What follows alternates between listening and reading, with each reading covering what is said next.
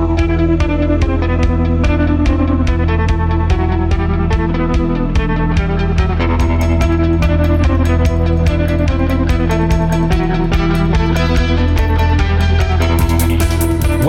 to None Dare Call It Ordinary, the podcast that digs into the unusual, unorthodox, and downright unsettling beliefs out of the depths of the internet and the heights of paranoia. I'm your host, Dylan, and with me is the xenophobic Forrest and the xenophilic I don't like you guys. I don't like the way you look. I don't like the way you talk. And I'm going to leave the What does podcast. 'cause xenophilic fuck mean? that shit. Inform me. Uh, you love foreigners. No, Oh, man. oh, okay. Big fan. Big Well, fan of the okay. foreigners. So the next next time the X's roll around, we'll flip it, and then it'll be I'll be the xenophobic one. If you The guys opposite. don't Yeah, The opposite. you'll be yeah. We'll uh, Yeah. we'll switch roles uh, depending on you know yeah the situation. Depends on who the foreigners are. Uh, right now, Forrest doesn't like these more foreigners. You love them. and uh, before we begin, we have a few announcements. One, we have a new patron. I forgot to mention this in our last episode, but uh, Megalomax, uh, thank you so much for your patronage. Thank you. And Thank uh, you. we've Thank been you.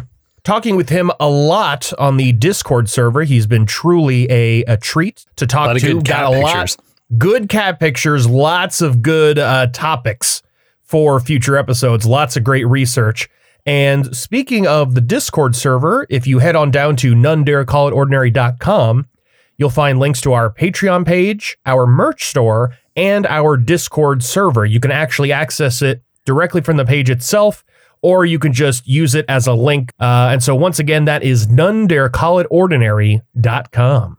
All right. So what are we talking about today, Dylan? Well, today we are on to part two of our Sovereign Citizens series. And this kind of ends the prequel portion of the series because we're still talking about our friend William Potter Gale, but we're leaving the Christian identity stuff in more in the background in this episode. And we're going to cover the formation of the Posse Comitatus by Gale and also by uh, extreme plagiarist Mike Beach. So that's kind of what we're covering today.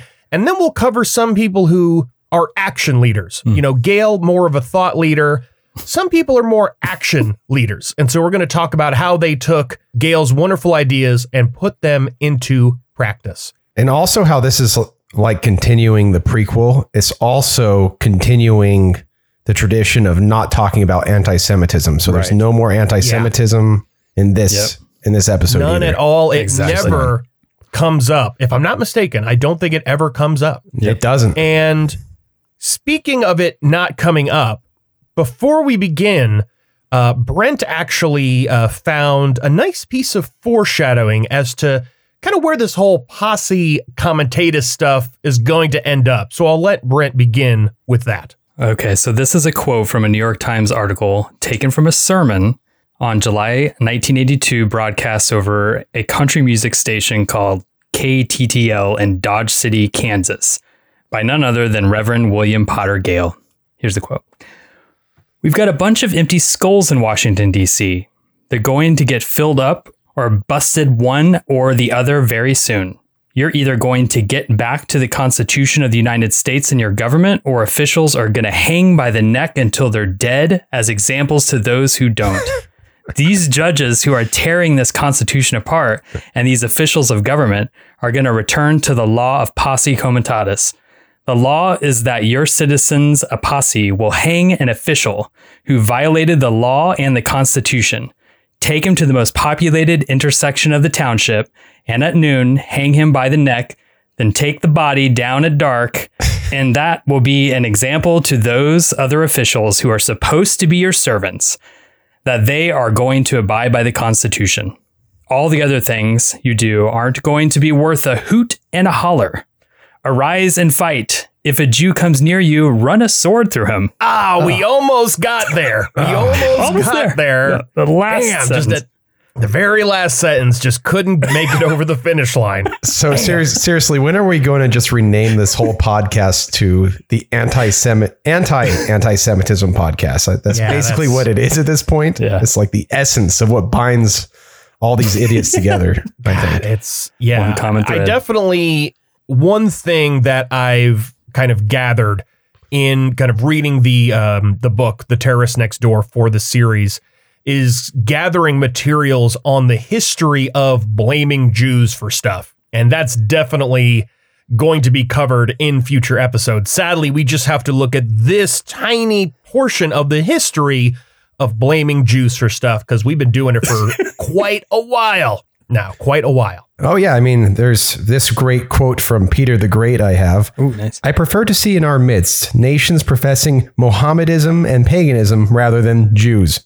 They are rogues and cheats. It is my endeavor to eradicate evil, not to multiply it. Peter the Great. Great guy.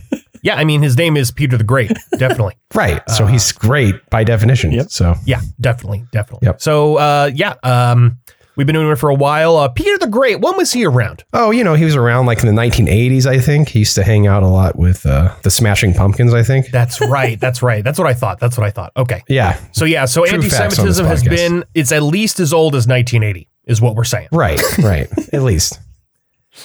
All right, now that we've got the future, let's kind of dive more into the beginning. So, as we mentioned in the last episode, Bill Gale first mentioned the Posse Comitatus in the late 50s during his sadly unsuccessful run for California governor.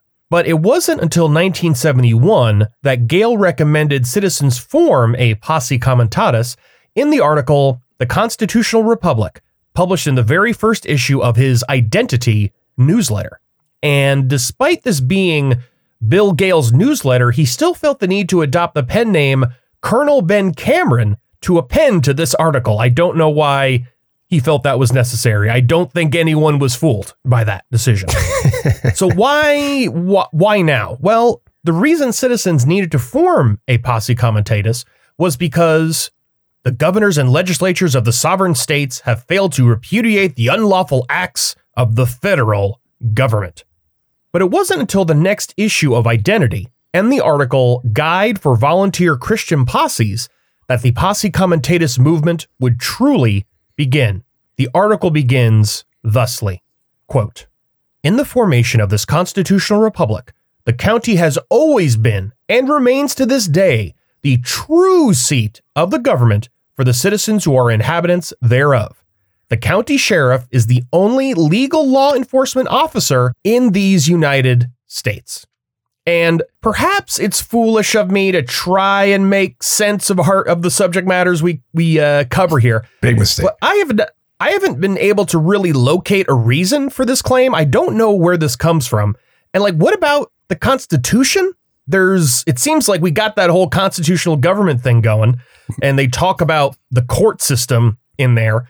Uh, so the best I can do to make sense of this claim is that this is actually a medieval practice. Uh, you know, the posse comitatus is basically back in the day, the lord of the manor would be like, "Hey, y'all, I need you to like fight against the other knights that I don't like," and they'd be like, "All right, let's do it." So maybe Gale thinks it's like a common law justification because that was kind of the medieval practice. Is like there's this common law thing.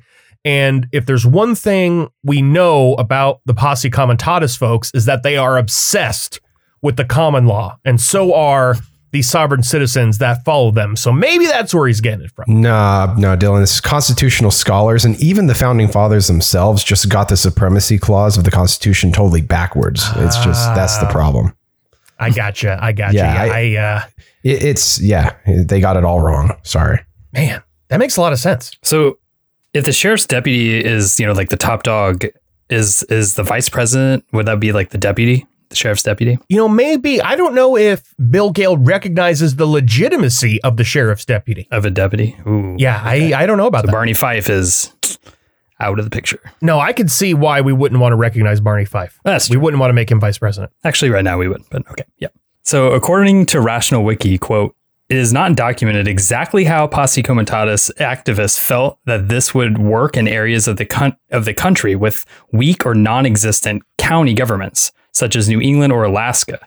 In uh, places such as the cities of Virginia, Carson City, St. Louis, and Baltimore, which are by intentional design not part of any county, or in New York City, where the governments of the five of five counties, the five boroughs, have been completely subsumed by the city government. Hmm. So, actually, I have to say, what what do PC people think of mayors? Curious, because they are the heads of towns within a county.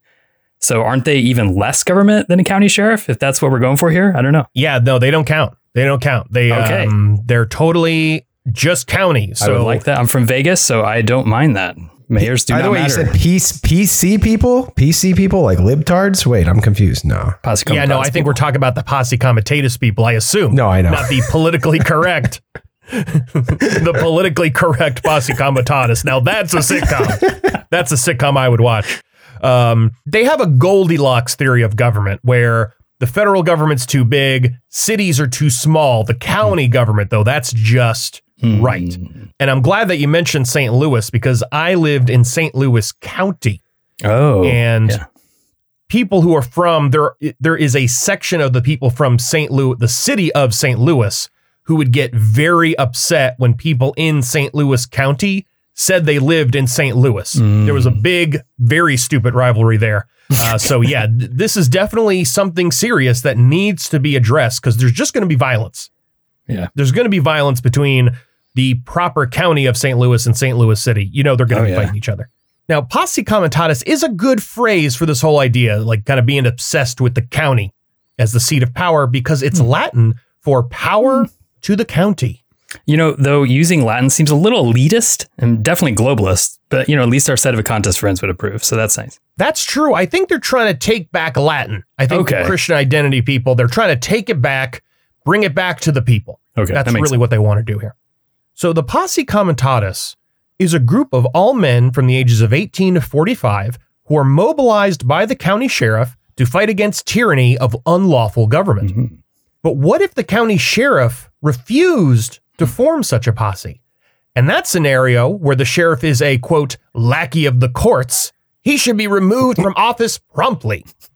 The citizens of a county could do this by forming a posse comitatus themselves, which begs the question why not just skip the middleman and not have a sheriff? I don't see what role this guy is doing Right. if the people can just totally bypass him. Yeah, Posse Comitatus is just more, more big government. Yeah, the sheriff is the big government. The people, though, Too big. is is fine. Now, what are some of these examples of unlawful government that would prompt a county sheriff to form a posse? Bill Gale lists four. Federal intervention in education and the schools, i.e., letting black people go to school. The Federal Reserve System, so just the whole thing, I guess. the graduated income tax, and, quote, unconstitutional actions of the judiciary uh, I just like this. Like, who decides what the judiciary does is unconstitutional? Like another judiciary? Like, what's going No, on? No, Bill, the po- the people, the people Yeah. decide. Oh, Judiciary okay. judiciary. Oh, okay. Exactly. Not those. Sounds constitutional to Yeah, me. because you can't spell judiciary without Jew. Just think about that for half Ah. a second. When Bill Gale talks about unconstitutional actions of the judiciary, again, presumably he's talking about how they force white people to treat black people like human beings. That's kind of what I'm guessing. That's what I'm assuming here. And one thing to note right now is that kind of racism is in a state of transition right here, kind of from the 50s to the 70s, um, because originally it was very much focused on segregation in schools, and Bill Gale, you know, as we see, was very focused on that. But that was more and more becoming a losing battle. They just weren't going to reverse that tide. And so they started focusing more on taxation. So if being pissed about integration was becoming ineffectual, they could start being pissed that their hard earned, i.e., white, taxes were going to programs for do nothing leeches on society, i.e., black people. Okay, so like the main themes of the Sean Hannity show. Got it. Yeah, exactly. So, how exactly is law enforcement meant to be carried out in Gale's system? Because criminals, they can't be tried by like a typical trial jury, since, quote, trial by courts as his current procedure has no basis under law. Keep that in mind. Hmm. Courts, no basis under the law. the lawful replacement is trial by a citizen jury as made up of county residents who are again gathered by the sheriff. So, okay, besides the sheriff part, it's basically just a normal jury then? Uh, yes, but Okay. not part of that judiciary that we got so many Mm, problems mhm, with. mhm. Now, what kinds of criminals was Gale focused on? Murderers, rapists? No. IRS agents and other government officials violating the Constitution. They could be taken into custody in a citizen's arrest. And what kind of punishment did Gale have in mind? Well, this is kind of something that Brent already mentioned, but I'm just going to quote from Gale's Guide for Christian Posses. Quote, He shall be removed by the posse to a populated intersection of streets in the township, and at high noon be hung there by the neck, the body remaining until sundown, as an example to those who would subvert the law. Sorry, what a bunch of SJWs. Like, you know, they let they they let the accused sheriff sleep until noon before hanging him. Come on. It's sun up, hang. You're hanging guys sun up by the neck until you're dead, and you're hanging there until the next day. I'm so sick of these liberal PC police. It's ridiculous. Yeah, now I'm seeing why the PC connection Yeah. the PC PC, PC connection is starting to make a whole yeah. lot of sense. And as one would imagine, this specific passage probably resulted in most of the negative publicity for the posse. Everybody who covered them quoted this passage. And in other plagiarized versions of Gale's article that we'll discuss later, this line was sadly removed. He should have just rolled with it and said, I don't know, it's a sheriff's star or something. Yeah, definitely. Yeah, like, you know, write it with like little bubbles in the corners. Yeah. Like, oh, see, now it's not, you know, this is a Sheriff Star now. Yeah. This is the Sheriff Star font. Right. So, yeah. It makes a lot of sense. In the fine tradition of, it's a sheriff's star, it's a meaningless statement anyway, so you might as well just say it, you know? and according to the IRS, uh, going with this tradition of being really into hanging people, quote, members associated with some of the posse groups wear tiny gold hangman's nooses on their lapels. Oh. That's stylish. And some of the more devout posse members would just wear actual noose around their neck to be a more, you know, bold fashion statement. Yeah, I like that. Like the bolo tie, but Yeah. with a noose. Just the little noose. And, you know, sadly, we almost got to the end here, but I got to throw in this other statement that Levitas notes uh, that Gale said during one of his sermons. He said this Taxes didn't pay the costs of government, Gale explained, but were instead used to redeem useless Federal Reserve notes. In other words, turn it over to the international Jew bankers, he yelled. I Just love how these are sermons. Like, Jesus. After this, they went to a buffet. So right now, Bill Gale, thought leader, clearly. But now let's see him turn into an action leader. Because Yes. in order to put these great ideas into practice, Gale formed the United States Christian Posse Association in 1972. To make it seem official and not just some pseudo constitutional medieval cop LARP, Gale instituted an application to join this organization that read as follows upon application by a minimum number of seven Christian citizens, all of who must be residents of the county in which the posse sick is to be organized, a charter will be granted by the United States Christian Posse Sick Association.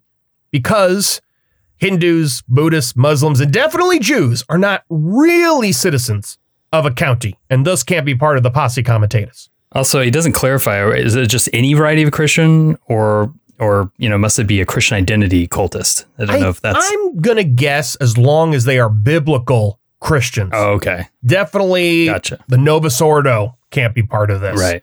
Right, right, Um, right. Maybe even the sedevacantists, you know, because there might be Yeah. nutty enough to kind of be included in all this. It also just shows how far right wing these guys are. I mean, they're well to the right of Peter the Great because, as we mentioned before, Peter the Great was at least open to like uh, Muslims and pagans being involved in Mhm. your little Yeah. posse, but not here. This is they're going all the way. Yeah, you don't want to be to the right of Peter the Great. I feel that's pretty. You, know, you don't want to be. You don't want to be a. You don't want to be a Peter the Incredible. Another strategy to make this all seem like it's real and not totally made up is to incorporate lots of officious military jargon, as Levitas puts it. Quote: Authorized organizers should elect a posse commander and assistant hmm. commanders, maybe that's the deputy sheriff, in the areas of personnel, intelligence and investigations, operations and communications, and logistics and supply. Detailed instructions pertaining to the duties of the above officers will be forwarded to all concerned by National HQ, promised Gale, who admonished members in advance that no nonsense would be tolerated.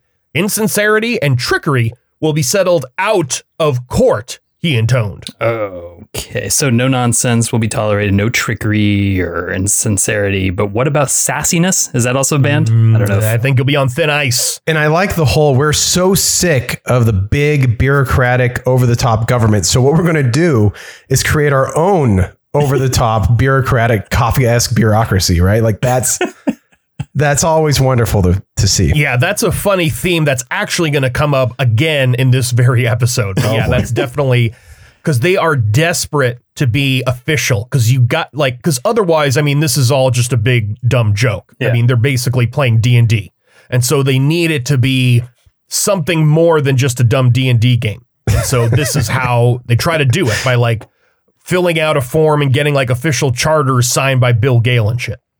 Now, Gale's original article and the association he set up, it had some impact. It was first invoked in good old uh, Pinckney, Michigan, right outside of Ann Arbor, which is kind of fun because I can't imagine this kind of thing happening nowadays outside of Ann Arbor.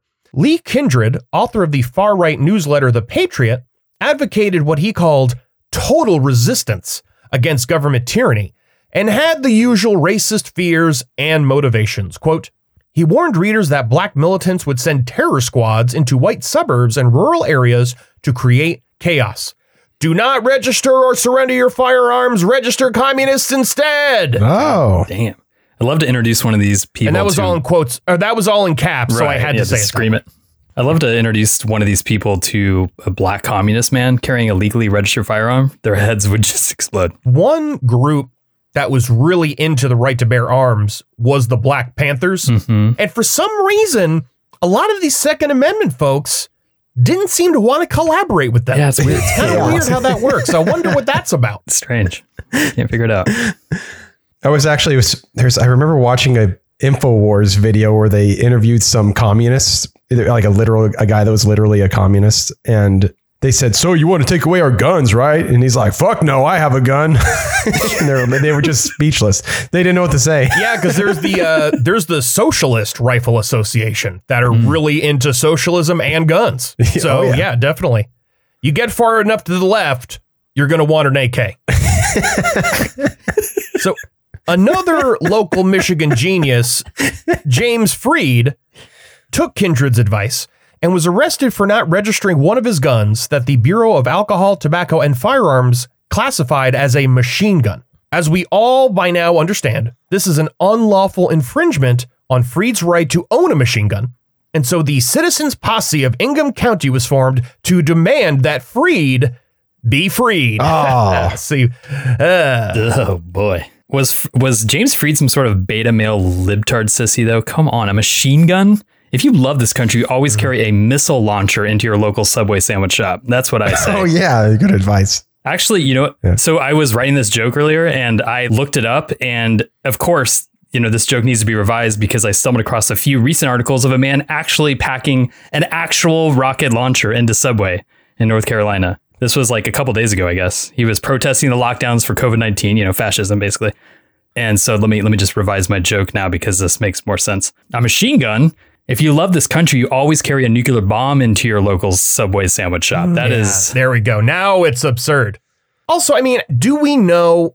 Do we know the man didn't want to just shoot Subway sandwiches to the protesters? I mean, you know, I think you're taking this out of context. I think this is a bunch of fake news. yeah, You're taking it might this, be you true. know, you're not telling us the whole story. He just wants to shoot five dollar footlongs several hundred feet away. No, Yeah. it's just an audit. He's Second Amendment audit. That's all it is. This group, the Citizens Posse of Ingham County, made it be known that they gathered a citizens jury, quote, in accordance with the law of posse comitatus and the Christian common law, and accused the state judge of unlawfully charging Freed. But what would happen after this whole citizens jury process? Well, they explain, quote, the Citizens Posse of Ingham County is hereby delegated as the lawful enforcement authority to ensure compliance with this directive. Their October 1972 call to arms commanded. Then, quoting directly from Gale's instructions, the group threatened to hang the officials responsible for Kindred and Freed's persecution. And this is all impressive. This is, you know, it's good to see Gale's ideas in action finally. But what really got the posse comitatus train rolling was a total disregard for intellectual property in the form of Henry Lamont or Mike Beach. Mike Beach's foray into far right politics began 30 years previously as a member of the Silver Shirts, a pro Hitler group founded by all around goofball William Dudley Pelley. While the Silver Shirts and Pelley deserve their own episodes, I will simply note here that Pelley believed himself to have experienced a, quote, clairaudient episode in 1928 that allowed him to talk to the dead. Oh, he further yes. believed that his, quote, mental powers became, quote, unlocked over the next four years due to, quote, metaphysical experiences. Okay, so Zak Bagans then got it. Yeah. No, Zak Bagans meets George Lincoln Rockwell. That's basically what it is. Oh, that meets is- John Edwards, crossing over with John Edwards as well. Just throw that in crossing over with Hitler today. But Pelley didn't unlock his true thought leader potential until he formed the Silver Shirts. And a rant from 1938 provides a nice little sample of how much of a thought leader he could be. Quote, I propose from this date onward to direct an aggressive campaign that shall arouse America's Gentile masses into a wholesale and drastic ousting of every radical minded Jew from the United States soil. I pledge to establish the fullest and friendliest understandings in international relationships with all rightist and anti communist nations abroad, particularly Germany, Austria, Italy, Spain, and Japan. Hmm, what what a very choice selection of countries. He said friendly. Yeah, uh, yeah, definitely all friendly. It's funny because okay. uh, Austria didn't really exist. I, I don't think at this point. I, I think uh, it was kind of uh, incorporated. I think the Anschluss already happened. But after an army investigation of Beach under the same, this is kind of an interesting story. It was actually under uh, the same set of laws that condemned tens of thousands of Japanese American to concentration camps. They actually also tried to investigate Beach under these same laws. And therefore, Beach got kind of spooked and he dropped out of politics completely for almost 30 years, choosing to run a dry cleaning business instead. And he had a great run in the dry cleaning industry as one of the most racist dry cleaners this country has ever seen. That is, I think it's accomplished with worth noting. yeah, good job, buddy. Good job. So yeah. So Japanese internment camps, that's sort of like um, Wisconsin locking down for COVID, right? Same Uh, thing. yeah, basically. it's Got it. exactly the same. That's what we found out this week. Good. But once Beach got a hold of Gale's newsletter, he sold the dry cleaning business and became a full time Posse Comitatus booster in 1973. And he did this with one weird trick plagiarism. oh, He took Gale's guide and published it as the Posse Blue Book under the newly formed Citizens Law Enforcement and Research Committee, or CLERC. There was no mention of Gale at all. As Levitas puts it, the plagiarism was total. and to kind of do a little bit of explaining, Beach called it the Blue Book to borrow some credibility from the John Birch Society publication under the same name. Ironically, the scanned copy that we were able to find has a red cover. So maybe uh, I think I hmm, It's would have so went with a blue cover here. oh, this is a very different Project Blue Book than the Project Blue Book. Yeah, a hundred percent. Yeah. Project Posse. Way Blue. less And fun. not Wittgenstein's Blue Book either. Yeah, this is a very There's very different. There blue are book. many, many better blue books that we would Oh, yeah. recommend before you Kelley's go this Blue way. Book. That's another one. Better. Book of Mormon, better I think, is blue. Get more out of it. Yeah, sometimes it is blue. The uh, Yeah. um, the AA uh, big Oh, yeah, book yeah, is a AA. blue book. So yeah, all sorts of good blue books out there. Let's go with those first. now, the plagiarism was total, as we said, so it extended not only to the ideas but the organization.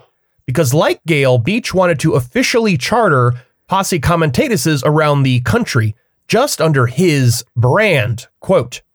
CLERC is in the process of organizing a citizens posse in every county in the United States, with every able bodied, patriotic male of good character who is interested in the preservation of law and order becoming a member. And while Beach was certainly a true believer in Gale's ideas, he also had a hankering to make some cash along the way. Sweet. The Blue Book sold for a quarter apiece, and the seven Christian members of each posse were instructed to send $3 to receive the charter. He also sold car door decals, posse badges, and cassette tapes of speeches given by tax protest leaders. Beach also sold, quote, charter certificates suitable for framing, signed personally by Beach as national chairman. Which that that reminds me for our listeners, if, if if you buy into if you are into buying non-racist merchandise, head over to nonedarecallitordinary.com. Yeah. We don't have cassette tapes, but we have a giant wall tapestry which could be used as a flag if we were going to say, I don't know, start our own micronation. So oh yes, uh, yeah, we just might just do that. Um, and yeah, and you know, if you want, we'll start selling cassette tapes. We'll Yeah. sell cassette tape versions of the podcast. Oh, yeah. uh, if you want some of that kind of uh, nostalgic analog goodness. Uh, if that's what you want, we'll do it. And we'll also Show sell us the car door demand. decals. Oh yeah. Now, the extraordinary irony of this is something that Forrest uh, mentioned previously, but it's also captured beautifully by Levitas. Quote Although the charters were a money making scheme, they caught on with rank and file members of the budding posse. Ironically, though many of them despised the government, they desperately sought the legitimacy that they hoped would come from filing such officious looking documents at the county courthouse. Um, by the way, they didn't. They got no legitimacy. Well, it, it's very hard to submit your documents saying we want to dissolve courthouses and have our own new crazy courthouse based on nothing, and then think that that's going to just fly with the court. You know, it's a very, yeah, not going to work. Yeah, it's certainly not going to work. That's like going up to somebody's house and giving them a piece of paper that says, You don't own this house anymore. I do. They're generally not going to agree with that piece of paper. Generally, not. You might find somebody, but generally, Yeah, that's the key. You got to find the right person. yeah. And being a good businessman, Beach knew the power of marketing. Quote Upon filing your charter, you should get out a news release and endeavor to get some publicity. But don't expect too much from the newspapers. Just remember, bad news is better than no news. It will make people aware of your existence. As posses became chartered under CLERC, Gale became upset that his ideas were not only stolen, but that Beach was turning the Posse Comitatus movement into a quote sideshow. But as Levitas notes, Beach was the best thing to happen to Gale's ideas. Quote, Although Gale was justifiably angry with Beach for stealing his ideas, the fact is that Gale could not have popularized the posse as successfully as did Beach. Hmm. In addition to poor administrative skills, especially his lack of interest in maintaining membership lists and keeping track of money, Gale often treated his followers with condescension and contempt. Though Gale was amiable and charismatic like his father, his arrogance often undermined his organizing efforts. Though Beach's involvement with the posse lasted only a few years, he still played a critical leadership role in packaging and distributing Plus- Gale's ideas. Oh, so it's sort of like it's like uh, Steve Bannon and Trump. Like Steve Bannon's ideas would just not go anywhere if it weren't for Trump. But Yeah. so he's happy for Trump to steal them. I got it. Plus, okay, it you all know, makes sense. Good. Yep. You forget Yep, about you absolutely. forgot to mention one thing. Uh, Gale has had all those fake liver problems to deal with, so we have to keep that in mind. Yeah, that's Oh, also yeah. A, a good point because I think uh, Beach only had fake kidney problems. So that's a lot easier to live with out of all the fake problems you could have. Oh yeah, And so we're going to end this episode with a couple more examples of good men taking these ideas to heart. And the story I have takes place in Abbotsford, Wisconsin, and involves the wonderfully named IRS agent Fred Chicken. wait, wait, wait. He's not a colonel, is he?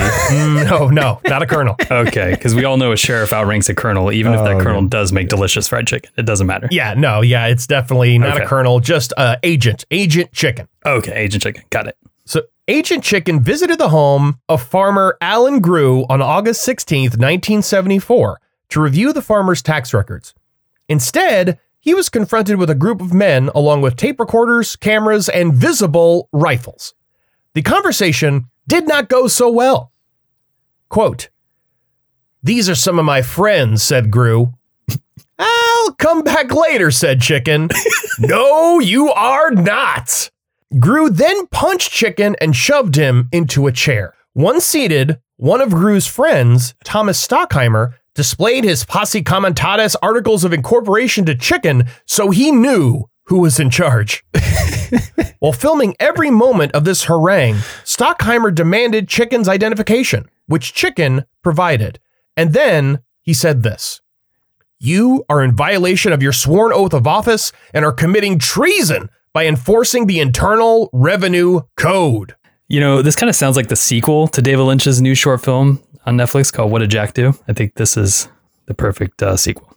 Uh, what did Chicken do? Yeah, this is going to be the new one. Also, these guys, they sound like a lot of bullies. They're almost like Biff, you know? What's the matter, chicken? Chicken? Yeah, I can only imagine how much Oh, God. how much shit Agent Chicken got for his name. I can, and then he's got to deal with all this.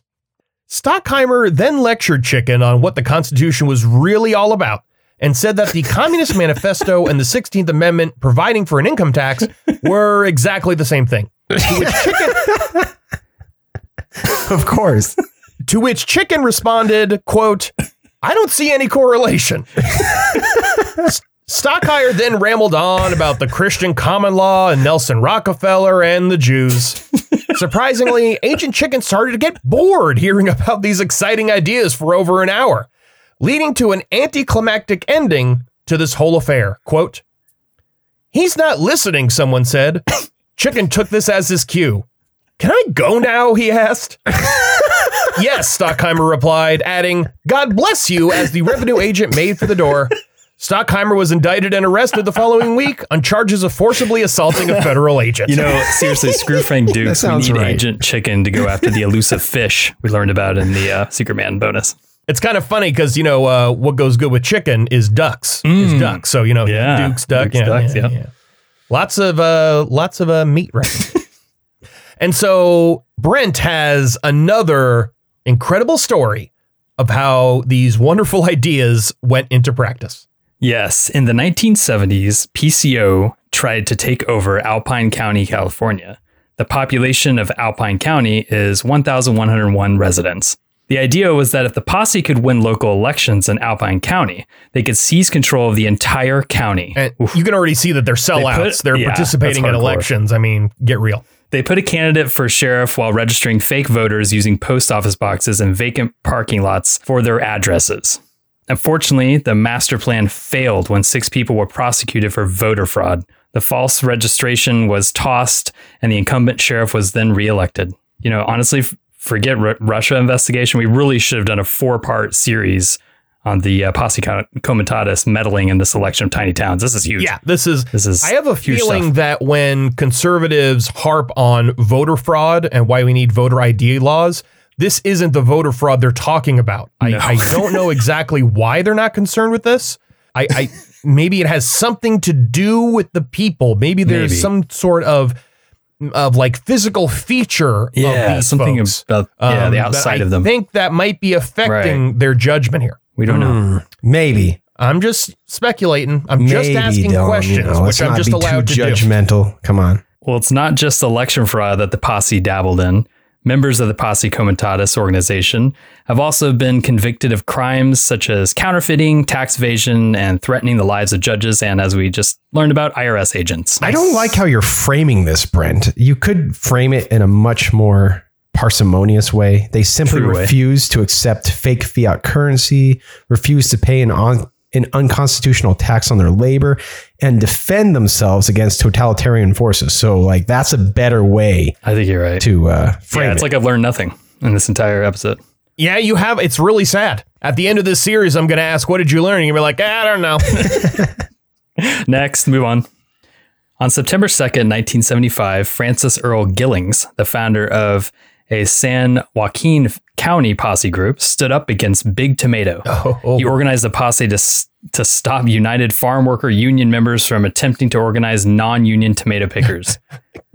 According to reports, during an a- attempted one of, arrest, one of the I just war- I just have to say this this drove me crazy when I used to be a hardcore libertarian. Unions are private entities. If you're stopping if you're trying to stop unions, you are a totalitarian. It's period. You cannot call Yep. yourself a libertarian and fight against unions. no, they're against the state unions. Dylan, come on. No, they're against all unions. You're right. According to reports, during an attempted arrest for a traffic warrant, a fight broke out between Gillings and the sheriff's deputy. So he's, you know, nobody. During the struggle, a shot was fired, shooting off part of the deputy's ear. What? So, yeah, later that later that very year was found crawling with ants in Lumberton, North Carolina. I don't know if you guys can guess that movie. Is that Blue Velvet? Yeah, nice. Also, I'm just glad. I'm just glad. You know, it's gonna. You know, he didn't shoot the sheriff. He just shot the deputy. Oh, that's true. I'm grateful for that. Me too. The Posse Comitatus gained widespread media attention beginning in 1983 when longtime member Gordon W. Kahl murdered two U.S. Marshals and wounded three law enforcement officers during a shootout in a town near Medina, North Dakota. Kahl was on the run from the two marshals who were trying to arrest him due to an income tax case. Totally justified then. Eventually, the fake law caught up with Kahl, and he was shot and killed by a fake sheriff from Arkansas by the name of Gene Matthews. See, I think I'm getting it. Oh man. Okay. Slowly but surely, I'm learning. Finally, now, yeah, you're learning. You're learning now. You're properly framing these concepts, finally. Thank you. So the house where Kahl was hiding went up in flames because apparently the house was full of ammunition and all that shooting caused everything to explode. Unfortunately, the Arkansas sheriff was also killed in the shootout slash house explosion. So basically, just the end of Django Unchained is what I'm picturing here. That's good. And with Or, that, or you know, Michael Bay maybe. and with that Michael Bay reference, this is all for Sovereign turn. Citizens Part 2. So we are done.